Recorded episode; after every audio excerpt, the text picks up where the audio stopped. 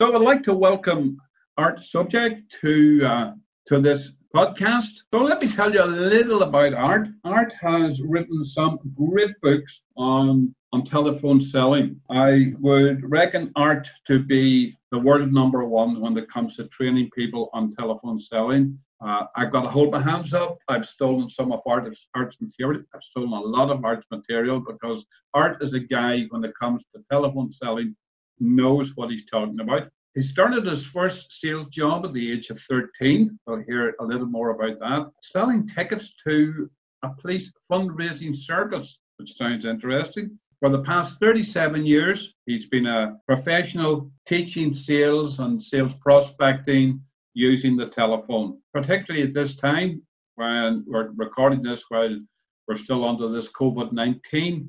Telephone sales has become just that bit more important. Never that it was any less important, but it's become more important now. So, Art has trained hundreds and thousands of salespeople, and I would encourage you to subscribe to Art's newsletter, get a hold of Art's books.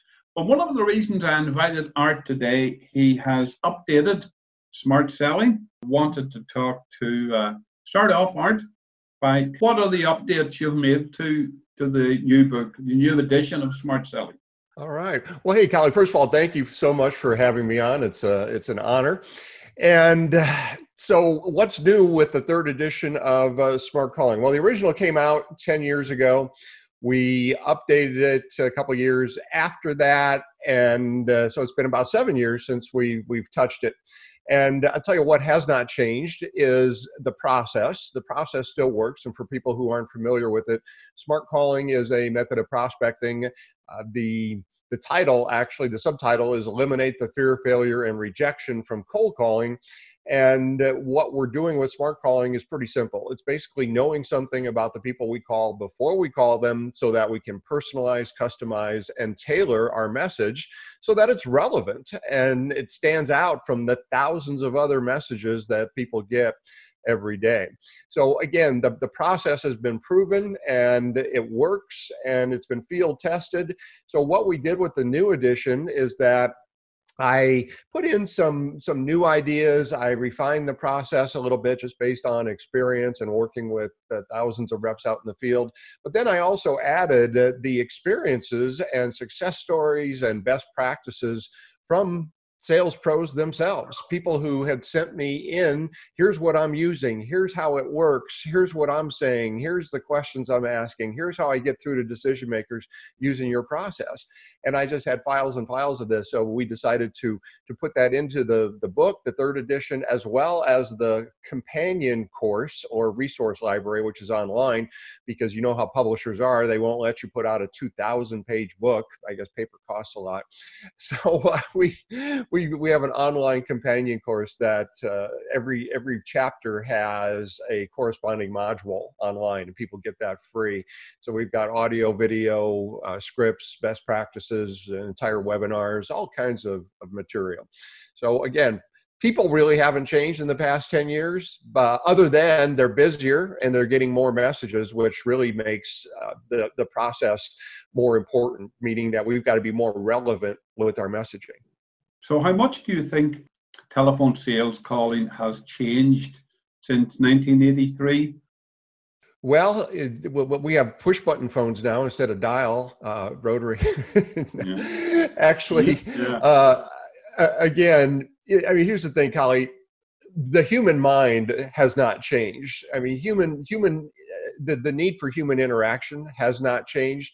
Of course, what has changed is technology and uh, what's changed for the better is our ability to get more information easily prior to picking up the phone so that we can put together a, a better message. What also has changed is it's tougher to get through to actual buyers today because again they're inundated with so many messages. I mean way back in the day when i was in my 20s when i first started i mean we could call people up and and there was a pretty good chance somebody was going to pick up the phone. Today of course we've got uh, we've got voicemail we've got automated attendance uh, some people still have assistants Uh, some people like to call them screeners. I don't like to call them screeners because that's yeah. that's negative. So again, this all highlights and emphasizes the need to make sure that our messaging is relevant and personalized and customized so that it has some chance of actually being responded to and um, of course today you probably see the same thing. It, it, it, takes multiple attempts to get through to decision makers usually. I mean sometimes we call somebody but they might pick up on on the first ring. But uh, we, we we use the other means available to us in our uh, cadence is is the word. So that might be email might be in mail might be uh, voicemail might be snail mail it might be text it might be video so or, or it might be all of the above depending on uh, somebody's strategy. Yeah. How do you feel about email versus snail mail? Is that something that you you would recommend? Well i'm a big fan of using regular mail a handwritten note with a live stamp because that's almost guaranteed to get opened. Email, well, we, we know what we do with most emails that we see from someone who we don't know, and it looks like it's going to be a sales pitch.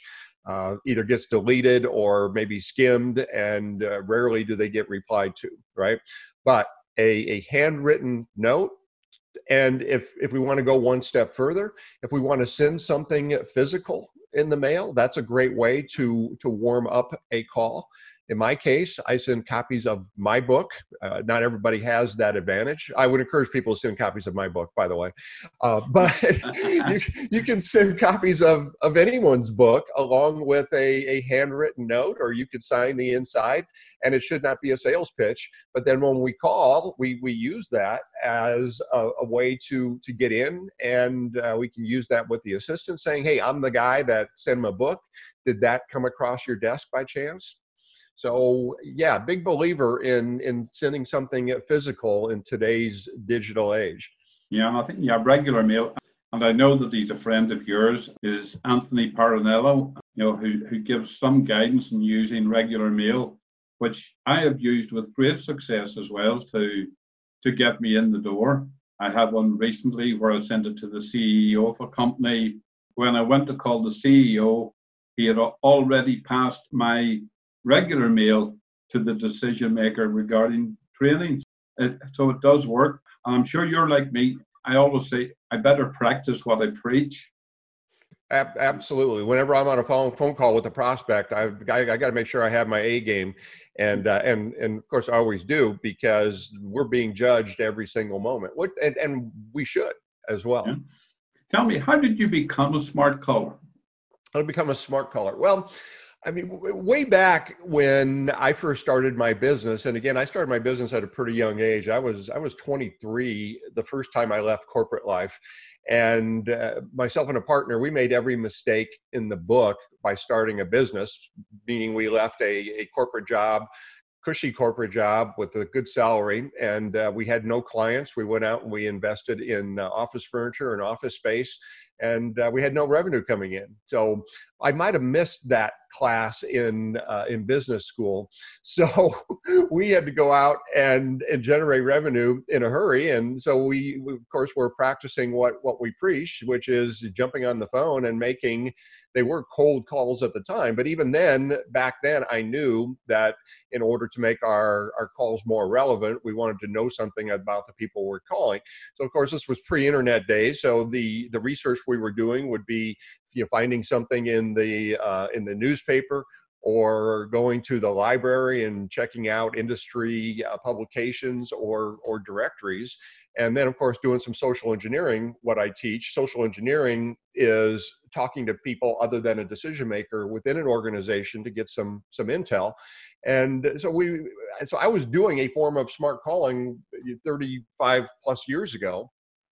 And I, I just didn't call it that and then as as i as i built my business and, and built the, the training practice and and started incorporating these things uh, I, I started calling it smart calling right before the book was published in in 2010 and and i had a number of publishers over the years who had been contacting me asking me to, to do a book that's how publishing works they're not looking for authors they're looking for people that can sell books because they get authors contacting them every day and i had a track record of, selling books of my own for a number of years because i self-published and I thought, you know what, the time's right right now. I want to I want to really blow up this brand, this smart calling brand, and going with the publisher. That was one of the advantages of of going with the publisher.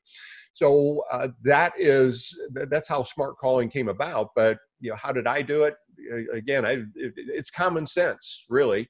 It's um, it's the alternative to the cold call because calling somebody cold to me just never made sense, and and actually it's kind of rude because what we're doing is we're interrupting somebody, and and if we haven't taken the time to know something about them, uh, uh, to me that's that's disrespecting their time. It, it's amazing, know, when you say smart calling versus cold calling, and I was speaking to a colleague, and I said, look, I'm that I was doing a podcast with you, and he goes, oh, oh, what does Art actually do? And I goes, he does um, telephone sales calling. You know, he, he actually picks up the phone and calls somebody. And my friend says, do people still do that? And I go, yes, every day. Mm-hmm. The other thing that we come up against, my own sister-in-law experienced it today, is the the scam calls. She got a scam call today to say that somebody had had broken into her Amazon account and taken money out of her Amazon account. She's not very tech savvy, so I had to go and change her Amazon password. And, and she goes, Why are they targeting me? And I goes, No, they're using auto dialers to get you. And that's that, you know, that's that's just one of the problems of today. That's the downside. Well, you know they're they're just criminals, and they just happen to be using the the telephone as uh, their tool to communicate. And of yeah. course, those people should be, be thrown in jail and, and throw away the key, right? Because that that that's just as bad as as robbing a bank or you know going into a store and you know just robbing the store it's I, or it's even worse because they're preying on uh, trusting unsuspecting people but yeah, and, and, I'm not a believer in in the robocalls either. We we get those all the time, and I mean it's sad because what happens then is that it makes people skeptical every time the phone rings, wondering who is this or or what is this, and that also further underscores and highlights the need for us as professional salespeople to make sure that from the very first instant we are differentiating ourselves and people realize that oh this is a professional. This this is somebody who may have something of potential value. And one of the things i always liked about your suggestion is i feel the most important thing is how you actually open the call whether it is with I know you call them screeners or you don't like the word screeners. I don't like the word gatekeepers because what I tell people, I had an interesting one with a company usually nameless, and they had me listen in. They were having problems getting to decision makers. How they handled person who answered the phone on the front line was when they asked what it was about, uh, and they said, no, we need to talk to the decision maker because I don't think this is of any interest to you, and I don't think you're in a position to make a decision about it. And I immediately said, You can see why your, all your calls are failing. They actually were rude to, we over here would usually call them receptionists or someone like that who handle the calls. So I'd like you to talk a little about the opening because I can see that is, I feel is the most crucial, the most crucial part of, of the whole call. I don't know if you feel that too, Art, or what's your thoughts on it? More calls have have died in the first 10 seconds due to to what salespeople say than due to any other reason. And matter of fact, in the book, we list I think 29 mistakes that salespeople make right away that, that causes them to to get hung up on or causes the person to go into let's get rid of this salesperson frame of mind. So absolutely, the the opening statement is is critical, and I believe that the opening has really two objectives that we're trying to accomplish. Number one is to put somebody in a positive, receptive state of mind. Because when we call, and if we did not have any prior communication. This call's an interruption. They weren't expecting our call. They pick it up, they hear an unfamiliar voice. The natural reaction is to be a little skeptical, a little guarded, and wondering, okay, who is this and, and what do they want? So, very quickly, I want to put them in, again, this positive, receptive state of mind. And then the only other objective is to get them talking from that positive receptive state of mind not a negative frame of mind where they're going to say i'm good you know i'm not interested. What we want them to say is oh sure. We want them to lean in and say okay yeah what do you want to know and now we're going to engage them in a conversation because now they're curious. And we don't do that by talking about product i always tell people don't talk about your thing because people don't buy the thing they buy the feeling of the result that they're going to potentially get. So we want to make them curious. And it has to be personalized for them because now they're putting themselves in the picture of there might be something here for me. And that's the question that everybody's asking. I, remember that in my first corporate sales training. Uh, everybody's listening to the same radio station, WIIFM, right? What's in it for me? People yeah. want to know how are you going to help me? And that's really the importance of of smart calling and that is this call is going to be all about you. And by the way the the opening statement the, the way we open the the voicemail message should be pretty much identical to that. I mean yeah. why would it be any different? The only thing that is different in a voicemail message is i don't like to say and please call me. I want to take control. I'll say i will call you back friday morning if you'd like mm-hmm. to reach me in the meantime, I will send you an email with my number. Let me know when you'd like to speak. On, you know, on voicemail, I see many telephone salespeople missing a great opportunity. Art, they go, "Oh, it's a waste of time to leave a voicemail. They won't listen to it." And I said, "Well, you're missing out the opportunity for a commercial. Well, yeah, you've already done the heavy lifting if you think about it, right? We've done our pre-call planning, we've already put together our messaging in for our opening. So why wouldn't I take the extra 10 or 15 seconds and leave that voicemail? But again, what the we're, we're not pitching in the voicemail, we're not asking for a decision and really the voicemail should just leave a question in somebody's mind that they want the answer to hmm, I wonder who, who, this Colin guy is, and I wonder how they uh, how they get those results for other people. Okay, yeah. so when that call comes in again, maybe I'll pick it up. I might tell my assistant if that call comes in, let him through, or if I see an email from you, I may I may reply. So now I've you, I, I've got some mind share there because I've created some curiosity. And again, you've already done all the other hard work. Why not take the extra time? Yeah. And, and the other one, when we were talking about the person who, who picks up the phone, I said, there's three things you need to do. And I think I learned this from you as well. I, I said, number one is make them your friend. Number two is make them a good friend. And number three, make them your best friend. yeah. Well, yeah, if you, if you can do that, that that is awesome. Uh, baby steps may it may not happen right right at the beginning, but I I, I just want them to be in, in, a positive frame of mind, so so I could accomplish those. You know, and how do you feel about asking that person is the person who answers the phone, they answered in the company name. Sometimes they answered using their own name, sometimes they, they don't. How do you feel about finding out uh, what their name is and then using their name back to the mark. Well, yeah, most definitely. If somebody answer, I answer my phone, "Hi, this is Art," and if somebody starts saying, you know, Mr. Sobczak, now they've placed themselves at a different level, so I'm not comfortable with that. So I've kind of given implied permission that it's okay to to use the first name. And I mean, Dale Carnegie said the sweetest sound that we can hear is is the sound of our own name. Yeah. Now, with, with that being said, there are some people that are a little uncomfortable with being too familiar too early. So if they didn't use their first name, what I will often say is, by the way, my name is Art.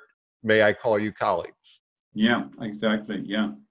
And that, you know, and then you've got permission, you know, that's, you know, how to do it how important do you believe mindset is in selling on the telephone art? I would say it's the the number one key to success in not only selling on the telephone but but selling in general.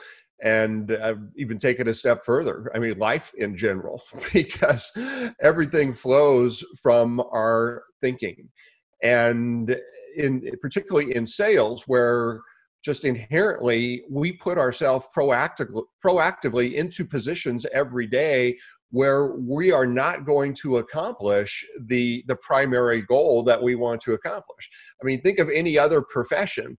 I mean other than uh, say uh, sports where you know basketball player is going to miss over half the time baseball player is going to uh, miss swing and miss over over 66% of the time in sales uh, we, we are not going to accomplish our primary objective. And therefore people have attached negative negative connotation to that and negative labels such as rejection right? Yeah. and as a result that's why a lot of people have gotten out of sales and uh, that's why many people are reluctant to be proactive in, in picking up the phone particularly in in prospecting.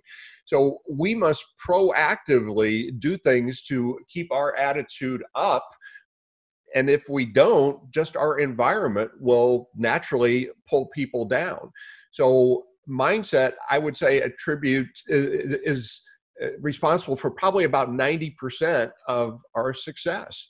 Uh, I mean, accountant can come in every day and you know maybe not have a positive mindset and still put out a, a, a passable spreadsheet but I mean, it's not going to work for us, not on a consistent basis. So, absolutely, there's a lot of things we need to do. And, and again, in the subtitle of the book, I talk about eliminate fear, failure, and rejection. How do we get rid of rejection? Well, rejection is not what happens to you, it is the way you define what happens to you. It's not the experience itself, it's the story we tell ourselves about the experience. And too many people tell themselves negative stories about all kinds of things that hold them back. So if you have the opportunity to actually create a story about an experience, why would we make it negative? So instead, we can get a win. We can say, well, at least I learned something on this call. At least I learned they weren't a prospect. At least I kept the door open for the future.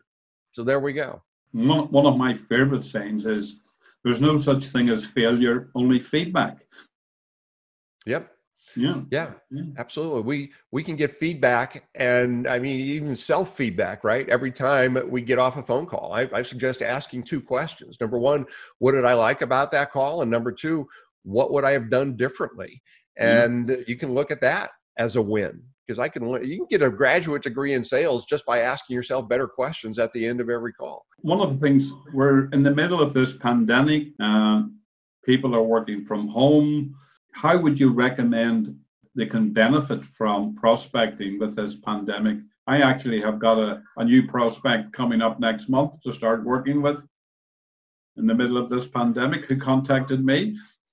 I've, I've had a couple of my best months ever. Granted, everybody today needs to be doing uh, telephone selling, so a lot of people realize that they, they need to to get good at it if they want to survive. But how should we be prospecting during this pandemic? Well, I'll tell you what, I, I, mean, I've got success stories of people that are absolutely crushing it right now. And uh, from, from the very first couple days that this started, I suggest to people, to people that don't be paralyzed by this because people are still in business and you know, granted, uh, everybody's life and business has been changed in some way. But unless a business closed its doors, they're they, they've either found a way to adapt or they're planning for how they're going to come out of it. And what I suggest every salesperson does is you look at what what do we have that uniquely positions us to help our prospects with the new issues and problems and challenges that that they have and it requires some thought and, and, the people that did that early on are the ones that are again that are thriving and the ones that didn't are the ones that are struggling or or they're going out of business and everything anything that happens always creates opportunity regardless of how bad it is. And the people that are looking for the opportunities and the opportunities to be of service and to help those are the ones that are doing extremely well. And uh, and a bad sales call before the pandemic is going to be a bad sales call during and after the pandemic. So we still need to make sure that we've got a good process, we've got good messaging, and even more so than at any time, we're engaging in conversations, we're listening, we're finding out about what what what type of position are our prospects in and and how can we help them? And saying that, I'm reminded of the uh, Napoleon Hill quote In every adversity is contained the seeds of greatness. How can we benefit? And one of the things I think aren't, uh, and might be a good place to finish, is how do you, how much do you think telephone salespeople op- need to open their minds? Open their mind in in, in, in what way? Uh, I get some people, you know, and I've seen people, oh, I can't do this. I don't know how to do it. I, I'm not good at it. Uh, the interesting, the I'm going to start. I'm working next, starting to work next week with uh, somebody in the recruitment business who has their own recruitment business. They're just a startup, and they go, oh, I'm I'm not I'm not good at selling. I'm not good on the telephone, and I feel like saying rubbish say, I'm sure you hear this all the time as well. Well, I, have I've been in the, the telephone sales business my entire adult career and even even before that some people would argue if, if i'm an adult right now. But um, well people are now being forced. They've got no choice but to to sell remotely and the the ones that have been doing it all along i mean they know the power of it and uh, let's go back to mindset again. What what I have said before. whatever somebody is telling themselves right now about anything becomes their reality. And uh, I mean, nothing has meaning until we give it meaning, right? So if somebody says, I'm not good on the phone and nobody's picking up the phone, nobody's talking, of course that that's what's going to happen. And they're going to prove it because they're not going to be picking up the phone or they're they're going to go in with a negative attitude. The other people who are saying, you know what, I haven't really been using the phone much up to this point, but it's going to be the new normal. And in order for me to be successful, I'm going to have to get good at this. So I'm going to go out and find out what are the people doing who are doing it successfully now. What are they doing and how can I do it as well? And I'm going to I'm going to get the information and I'm going to put in the work and I'm going to be excellent at this. I mean, it's like anything else. So people just need to change their stories. And if if if you can communicate if if you can speak and if you can speak to somebody face to face you most definitely can do it over the phone as well as with video because video is just going to get bigger in all parts of the sales process both sending video personalized video and then also doing live video like we're doing here right now. Yeah and i think you know i think that zoom is really something that's taken forward and I actually was reading about the growth of Zoom. They've gone from 650,000 clients in January to something like 6 million in four months. Yeah, amazing. Zoom and, and there's a number of other competitors out there as well that are that are as good or even better than yeah. Zoom. So there's and those are people that are seeing the opportunities. And yeah. uh, again, they're they're doing what we just talked about. Yeah, and exactly. You know, one of the things that which I say to people is I do this one day workshop, which is it's called selling is simple. And what I say is selling is only a conversation with a purpose, and that's really one of the things that that you got to do. The the other thing I was thinking as you speak, one of my favorite sales books, and I'm sure you've read it, goes back to the 1930s, and that was uh, Frank Bettger I know, you know, how I raised myself from failure to success in selling. Yep, that's a classic. Yeah, and that, that's one of the best sales books ever. You know, when I get all those things, and I would like your comment on all these people coming up with all new these new ideas. I won't use any of what these acronyms that people are using about.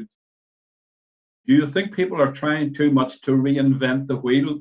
Or well, it's, it's kind of funny because it, it seems like every every few months you'll see something new a new shiny object. And i mean we've gone through sales 2.0 sales 3.0 and social selling which i never got because i thought all, all selling is social right? Yeah. And you know and uh, mike mike weinberg wrote an entire book about this and he calls it sales truth and really what to, to sum it up sales is sales. And if you're trying to make it too complicated, or if you're looking for the next new shiny object or a fad, what's going to happen is we, we take our eye off the ball and, and we're not practicing the fundamentals. I mean, the fact is, the fundamentals still work. They always have worked, and they always will work.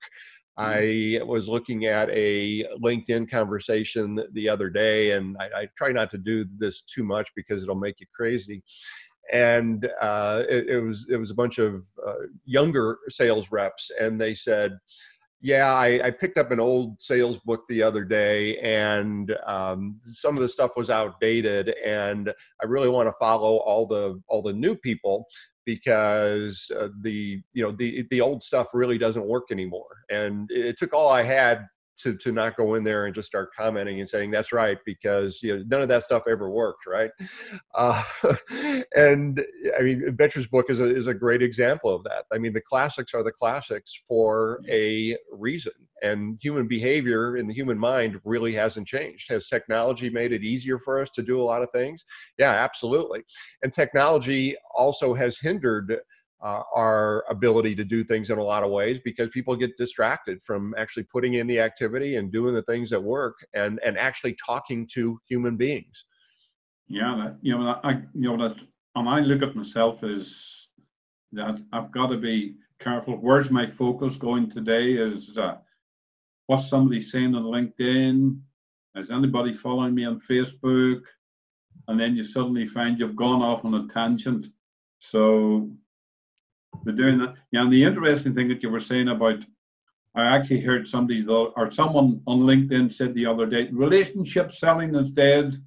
Social selling is the new way forward. and I, I, like you, I felt like making a comment.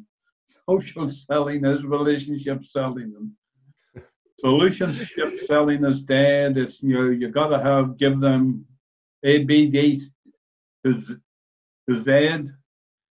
And I go, no, and I love the the Frank Bettger line. What you what is it he said is show me a man who will honestly tell a story five or six times a day and you'll show me a success. now, has that changed? Yeah. It, and it, it's funny. Any anytime I see somebody saying something is dead, I just have to go look at all the people that are doing what they say is dead successfully, and then I also have to look at what are they trying to sell because they're they're saying that something else is dead. Yeah, exactly. You know, and that's it's just um, it's trying to invent the new me. And one of the things that you know when we started this conversation is is the internet can either be a blessing or a curse. And old Marcus Aurelius said, nothing's good or bad except thinking makes it so. And look at the amount of research you can do on LinkedIn to uh, that you can talk to people. Um, I think I'm linked to uh, people go, oh, why are you linked to all your competitors? And I go, I don't have any competitors. I have people who do the same thing as me, and I think we learn from each other. Absolutely, yeah. We we people who are worried in, in our business about competitors probably aren't doing very well because they're they're they're feel threatened and they're not secure in in the value that that they're delivering. And uh, yeah, I agree. The internet can can be unbelievably awesome if we use it in the right way, but it can also be a, a, a huge time waste for a lot of people. And uh, just because somebody is putting in the activity doesn't mean that's accomplishment. I mean, if somebody is is just commenting and liking posts all day and and sending out emails and not actually engaging in real conversations, they're not selling. That might be called social selling, but it's it's I, I call it social activity. Exactly. Yeah. Absolutely. I look forward to every day. It's yeah. Uh, so Art, thank you very much. And your new book is Smart Calling. This is a an old. This is the last. This is when, when was this? Nineteen. That's the first edition. Yeah, that's that the was, first. Yeah, that that came out in. 2010. Yeah, or no, 2010. Right. Yeah, 2010.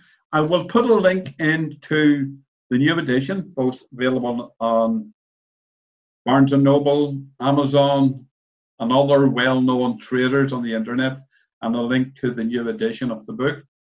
I strongly recommend it to anybody who's in. Uh, I use arts techniques to sell sales excellence, and I know for a fact arts techniques work. Well, they have been for for 37 years for you, Art.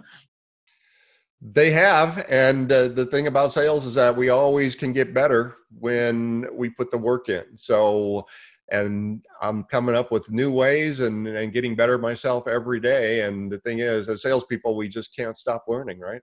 Yeah. And one thing I, I, I always tell the people that I'm training, I said, there's one time my ideas don't work. And they all go, when's that? And I said, when you don't use them. When you don't use them, that's right. Yeah. This will work if you do. Yeah. Art, thank you very much for joining me today and for taking time out.